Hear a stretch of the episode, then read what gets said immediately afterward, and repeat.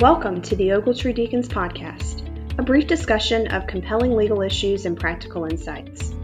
Please note that the information in this podcast is for informational purposes only and is not intended to be, nor should it be construed as legal advice. You can subscribe to this podcast on Apple Podcasts or through your favorite podcast service. Please consider rating and reviewing so that we may continue to provide the content that covers your needs. Please enjoy the program. Welcome back, everybody. Welcome back, Frank. Hope you're doing well today. Wanted to have a little talk with you today about kind of citations that are issued by OSHA, what to do with them, how to respond to them. Maybe not get to all those topics today, but wanted to have a discussion about those things. And, and first and foremost, Frank, I, I mean, you really probably should pay attention to those citations and probably should take some action when those citations arrive. Would would you agree with that general concept, Frank? You know, it's pretty funny that you say that. But one of the issues that I see frequently is an employer knows a citation's coming or suspects a citation might be coming, but doesn't put anybody on notice to be watching for it.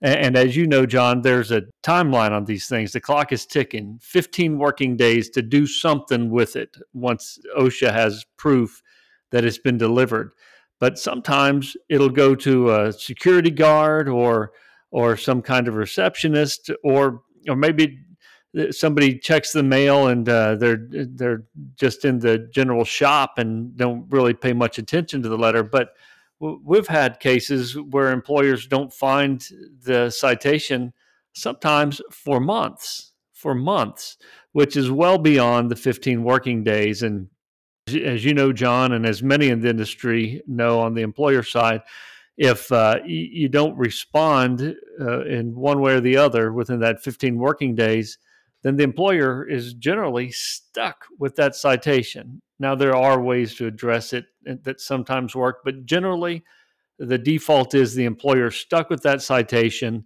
and has probably missed abatement deadlines um, if they haven't found that citation for a period of weeks or months, has probably missed abatement deadlines by weeks or maybe months, and uh, that can be very expensive uh, with a with a abatement cost of uh, up to fifteen thousand five hundred dollars per day for thirty days. That's almost half a million dollars worth of mistake. And you raise a good point, Frank. And and I don't know what your experience has been, but I had two inspections recently out of the Houston South area office where citations were issued at the end of January, and for whatever reason, they actually were hung up with the postal service. And um, OSHA reached out because they knew that we were involved in those inspections and said, "Hey, look, you know, these appear to be hung up at the post office. Would y'all accept the citations and service the citations via email?" And you know, because we had good relationship with OSHA through the inspections, uh, we agreed to it. But uh, you know, you're, you're spot on. I mean, oftentimes it's a mail clerk or you know some other person who you know is going through things doesn't prioritize things and it, you really need to put the person who normally receives your mail normally processes your mail at a minimum on notice to be looking for something from u.s department of labor osha. While it's pretty burdensome remember uh, to tell a temporary employee or or somebody who's substituting in for a mail clerk position, it's uh, it's it's important uh, that whoever is going to receive the mail on any given day over the the window when you think you're going to receive that citation to be on the lookout. Bolo, as they say on that uh, TV show NCIS. Well, and, and I mean, not to go down memory lane or war story lane, as the case may be. I had a case about 10 years ago where the client had shifted their mail delivery from the physical address to USPS post office box. And you know, we're, we're kind of wondering, you know, where are the citations? Where are the citations? We didn't know that this change had taken place. And, you know, we ultimately reached out to OSHA saying, okay, look, you told us citations were coming. You know, we're now at the six month deadline, you know, kind of where are the citations? And they said, well, we sent them to whatever the physical address was. Well, sure enough, the only thing in that mailbox was the citations hadn't been checked for weeks or months, but you know, nevertheless, you, you, employers heed the warning. You know, be on lookout for mail and, and make sure anybody and everybody who would would reasonably be expected to, to receive the mail actually gets them. That's another good point, and I, I, won't interrupt you again. I'll let you transition to your next topic. But I've had that happen a couple of times too. And, and for anyone who hasn't been part of an inspection, uh, OSHA at the opening conference will ask uh, for the mailing address, and that's an important piece of information to make sure you give them the right information and you remember what you told them because that's likely where they're going to mail a citation. A thorough compliance officer might ask again at the end when they do the final closing conference after they say what citations, if any, they're recommending to the area director, might again confirm the address. So uh, remember that wherever they're being sent uh, and whoever's manning that mailbox or whoever's watching that mailbox, sorry, needs to make sure that they look out for that Department of Labor correspondence. When citations are received, we, and I'm sure you've had the exact same experience, we, we get tons of questions about, you know, kind of what they mean, how they work, so on and so forth. So, so for our audience, let's get real basic. So you've already mentioned you have 15 business days after receipt of the citations to do something. When does that 15 day, business day period of time actually start? Well, for, for accounting purposes, what, what's the first day you count?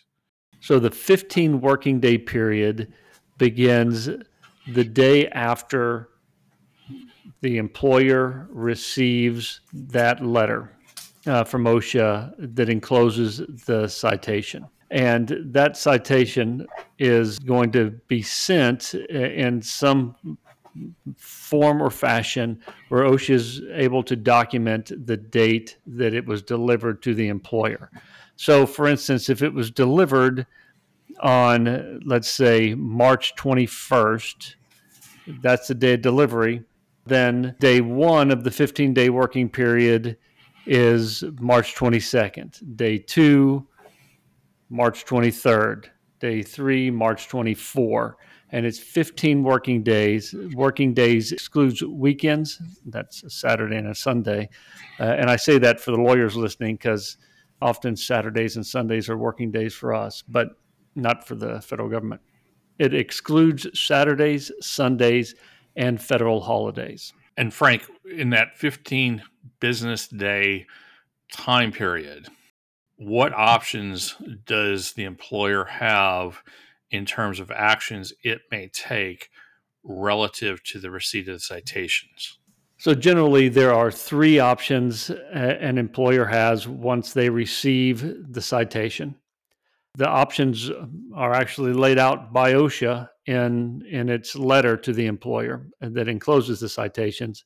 But those three options are accept the citations as written, uh, which requires the employer to uh, engage in any required abatement and to pay the assigned penalty associated with the citation or citations. Option two, and this is the option that every compliance officer in the last five years I've ever talked to has, has given during the closing conference, is to have an informal conference with the assistant area director which requires the uh, employer and or an employer representative to meet with the assistant area director and sometimes the area director to have an informal conference and during that informal conference try to settle the citations uh, often for reduced penalties sometimes for adjustment of abatement deadlines abatement uh, expectations or requirements and sometimes for withdrawal of citation items altogether. And then the third choice is an employer may file a notice of contest, and a notice of contest must be filed again within that 15 working days. Must be served on the area director, and I said file, but it, that notice of contest must be served on the area director within 15 working days, specifying what the employer is objecting to. Uh, and by filing that notice of contest, it puts that citation into litigation, meaning that and this is a subject for a different podcast, but it means that there'll be litigation that involves the Department of Labor attorneys before an administrative law judge uh, with the review commission. Of course, anytime after that notice of contest is filed, uh, you can still enter a settlement agreement with OSHA. It's it's just that the right to challenge the citations is preserved through that notice of contest. Frank, with respect to the the, the citation we refer to them and what OSHA refers to them as a citation packet because it includes a number of, of documents. Is there anything that has to be done with the citations or the citation packet during that 15 day period of time after the employer receives those citations? The expectation uh, upon receipt is that the employer posts the actual citations and on the employee bulletin board, uh, typically where the employer communicates with employees. The employer can redact the penalty amounts uh, when it posts those citations. That's an expectation of OSHA that it gets posted. If the employer seeks to have an informal conference with OSHA, then page four of the citation packet, typically it's page four of the citation packet, is contains a notice to employees of plan to have an informal conference with OSHA. And it, you, the employer is expected to list the date and time and post that on the employee bulletin board uh, near the citation where the citation was posted. In the situation where there is a union uh, present, then the employer is expected to serve the citation on the union representative.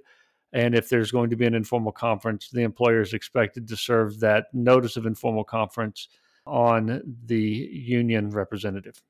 Frank, from the standpoint of scheduling the informal conference, we'll go into details about informal conferences in another podcast.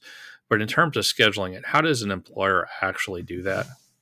To schedule an informal conference, the employer is expected to call the area office. In that in the letter enclosing the citation packet the area director includes the telephone number where the employer calls. And typically the employer will reach a some type of administrative clerk or or maybe a, an enforcement officer who is who is sitting at the desk on a rotating duty and will will seek to schedule uh, an informal conference within the 15 working day period we discussed earlier. During that call, uh, we typically will ask, just to confirm, we'll ask that duty officer or the clerk what OSHA has listed as the notice of contest date. And every time without fail, I say every time without fail, except for one time I can specifically remember because the clerk had trouble calculating it they will give you that notice of contest date.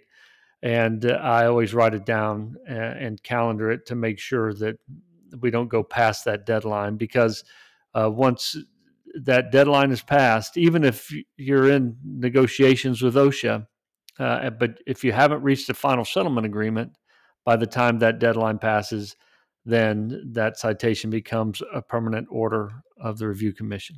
So, Frank, is it necessary for an employer to actually have an informal conference if they want to just go ahead and contest the citations?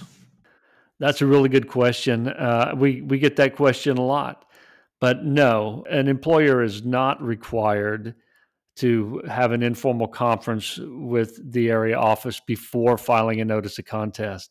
Candidly, uh, and I've had this happen you know, probably less than 10% of the time, but I've had it happen with a reasonable degree of frequency where we're just unable to get the informal conference scheduled, or there may be other extenuating circumstances that make us believe an informal conference would be inappropriate.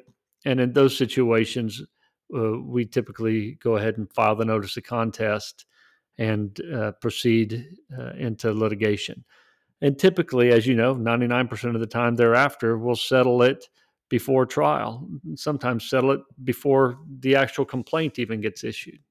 And Frank, like I said earlier, we'll, go into the informal conference later. I've had the experience in a couple of the cases, like you kind of described in your last answer, where you know, particularly with regard to uh, timing, where you know somehow, some way, the citation kind of slipped through the cracks, and the employer finds out with a day or two left that they got the citations.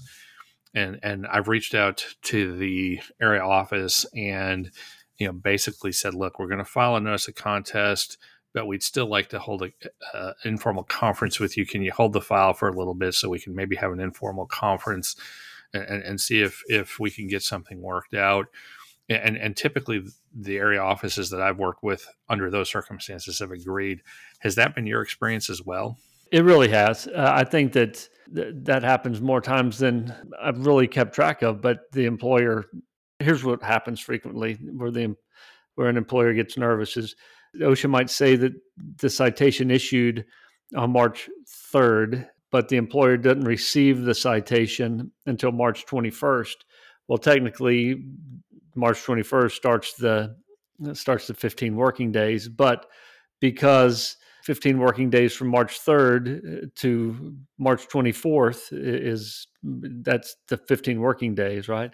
I've had situations where uh, employers have gotten nervous about that, especially if there's trouble reaching OSHA or setting up an informal conference during that period. Recently, I think OSHA changed over some of its computer systems, some of its computer operations, and we've had some challenges getting informal conferences set up.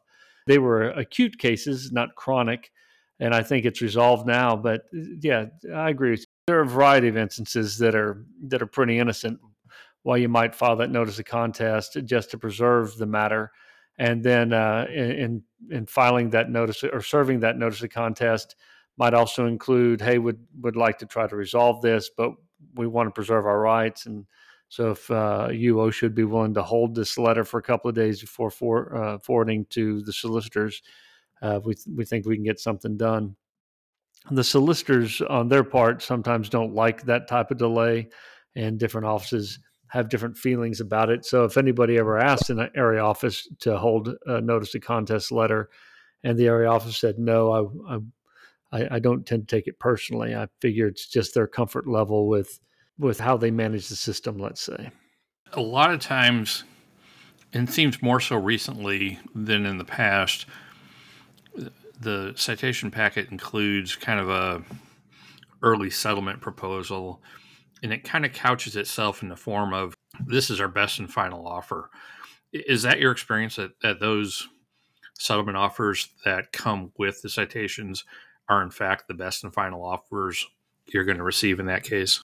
So you're talking about the expedited informal settlement agreement and all the EISI, uh, EISA is that expedited informal settlement agreement. All that is is a, a decent reduction in the overall penalty.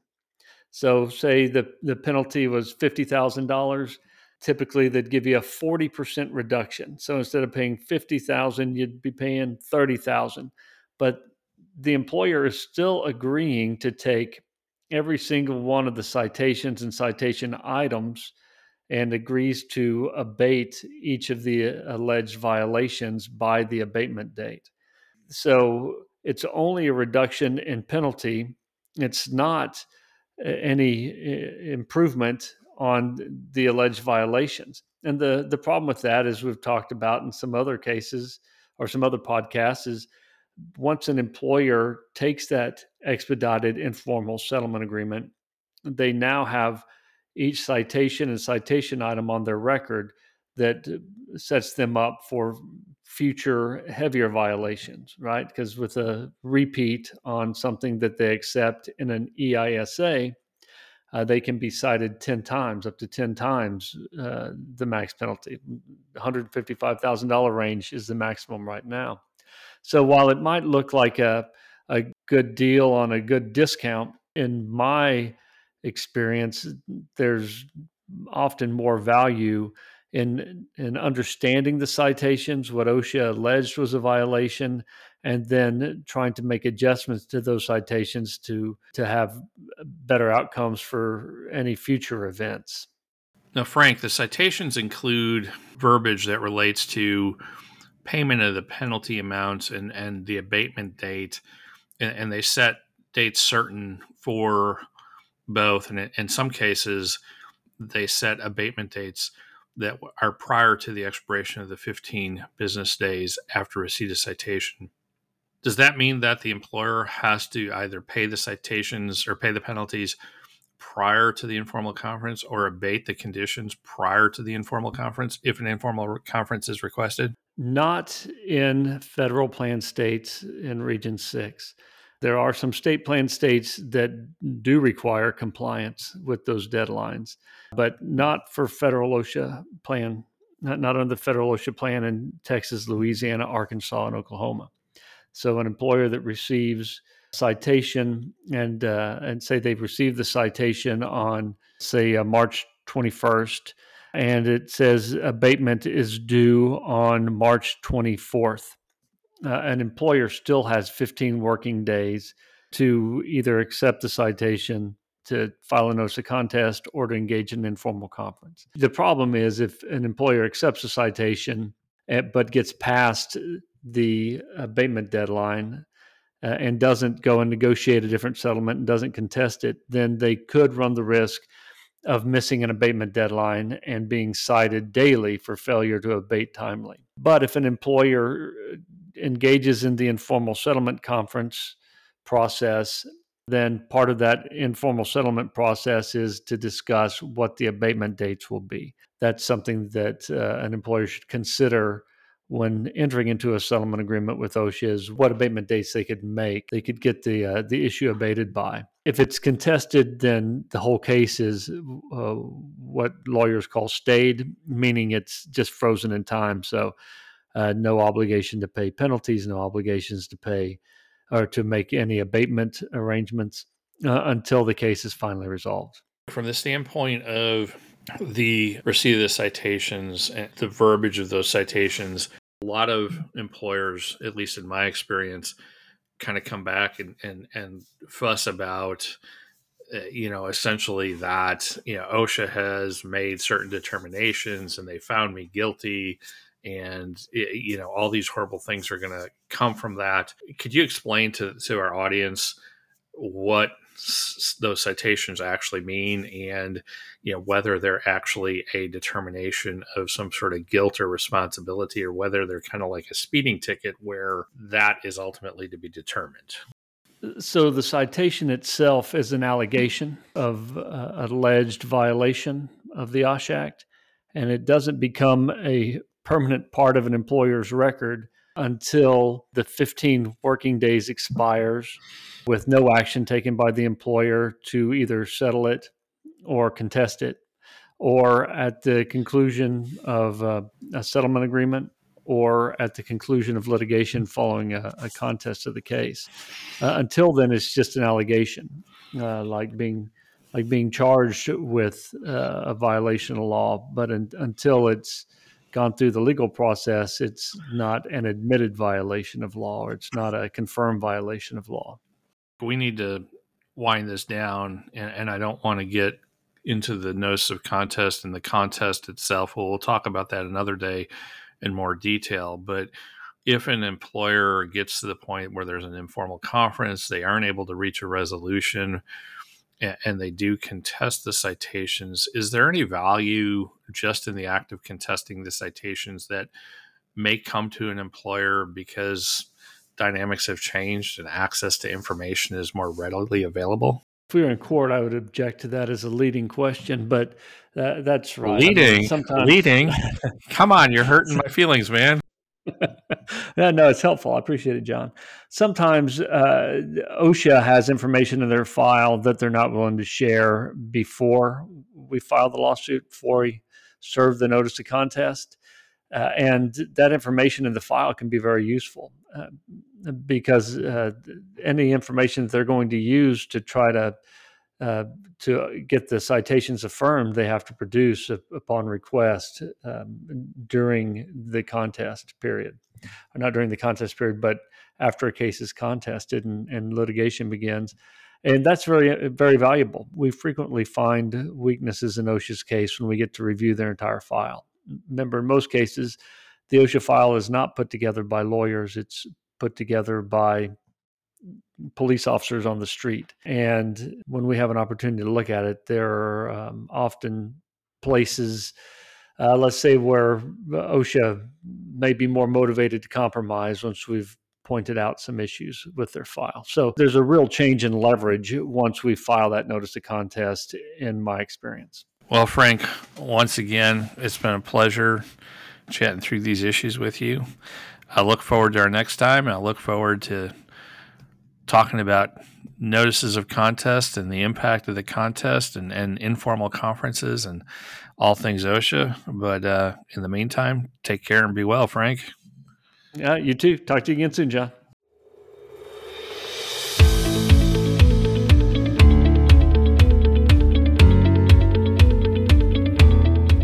Thank you for joining us on the Ogletree Deakins podcast. You can subscribe to our podcast on Apple Podcasts or through your favorite podcast service. Please consider rating and reviewing so that we may continue to provide the content that covers your needs. And remember, the information in this podcast is for informational purposes only and is not to be construed as legal advice.